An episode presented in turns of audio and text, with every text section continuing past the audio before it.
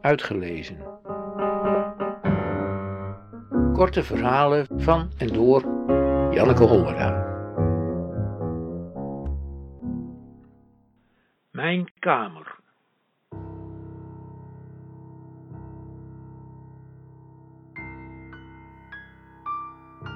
In de stad waar ik heb gestudeerd moet ik nog een kamer hebben. Ik ben er in geen jaren meer geweest. Ik ben waarschijnlijk bij iemand ingetrokken zonder dat ik mijn spullen heb verhuisd, zonder afscheid te nemen en zonder de huur op te zeggen.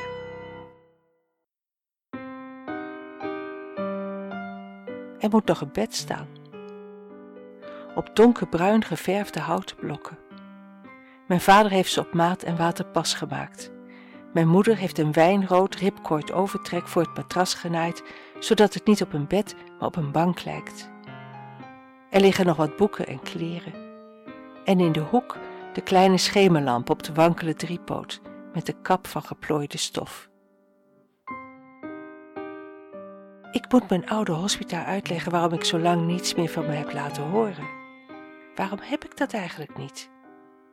Ik ben denk ik verliefd geworden. Ik ben een nachtje bij diegene gebleven en toen nog een nacht en gaandeweg ben ik voorgoed gebleven. Diegene, van wie ik niet meer weet wie het was, die is er niet meer. Ik ben alleen en ik moet naar mijn hospita. Ik weet niet of ze nog leeft. Ze was al heel oud. In de rivierenwijk in Utrecht lijken alle huizen op elkaar.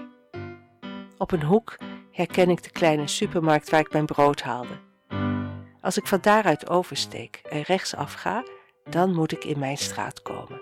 De IJsselstraat, dat was hem, nummer 11. Ik woonde links en ML rechts. Moeders, zo noemden we onze hospita. Moeders woonde beneden.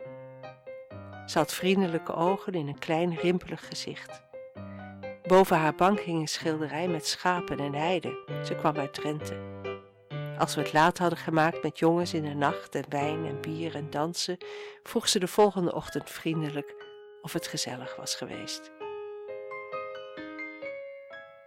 Ik bel aan. Een man met tattoos op zijn armen en een gouden schakelketting om zijn nek doet open. Ik heb hier nog een kamer, zeg ik. Hij kijkt me argwanend aan.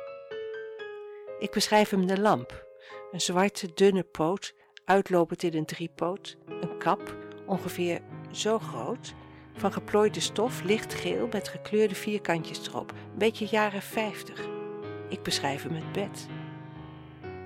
Hij, vierkant in de deuropening, zegt dat hij daar al dertig jaar woont en dat hij geen kamers verhuurt. Misschien aan de overkant, daar hebben ze onderhuurders, studenten. Achter zijn brede gestalte vang ik een glimp op van de gang, van de spiegel in de ovale houten lijst en de kapstok met de hoedenplank erboven. Ik wijs ernaar. Dat is de kapstok van moeders, van mevrouw Nachtegaal. Kan ik haar even spreken? Dan moet je op het Westerveld zijn. En waar is dat? Ik ben hier niet zo bekend, ik heb hier maar kort gewoond. Hij steekt zijn vinger omhoog werpt een korte blik naar de lucht. Ik kijk ook naar boven. De hemel is onbewolkt. Het is een mooie dag.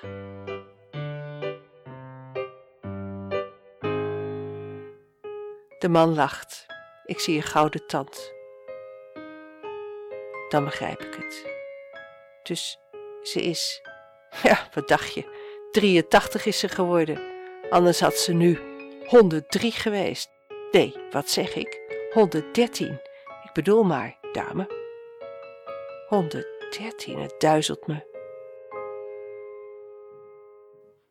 Dan, dan weet ik niet waar ik in de tussentijd geweest ben, wat ik gedaan heb, waar ik woonde en met wie. Nee, zegt hij, dat weet ik ook niet. Hij doet een stap terug, trekt de deur naar zich toe. Bij Ikea hebben ze zatlampen op drie poten of anders bij de kringloop. Dat kan u ook proberen. Goedemiddag. Goedemiddag, zeg ik.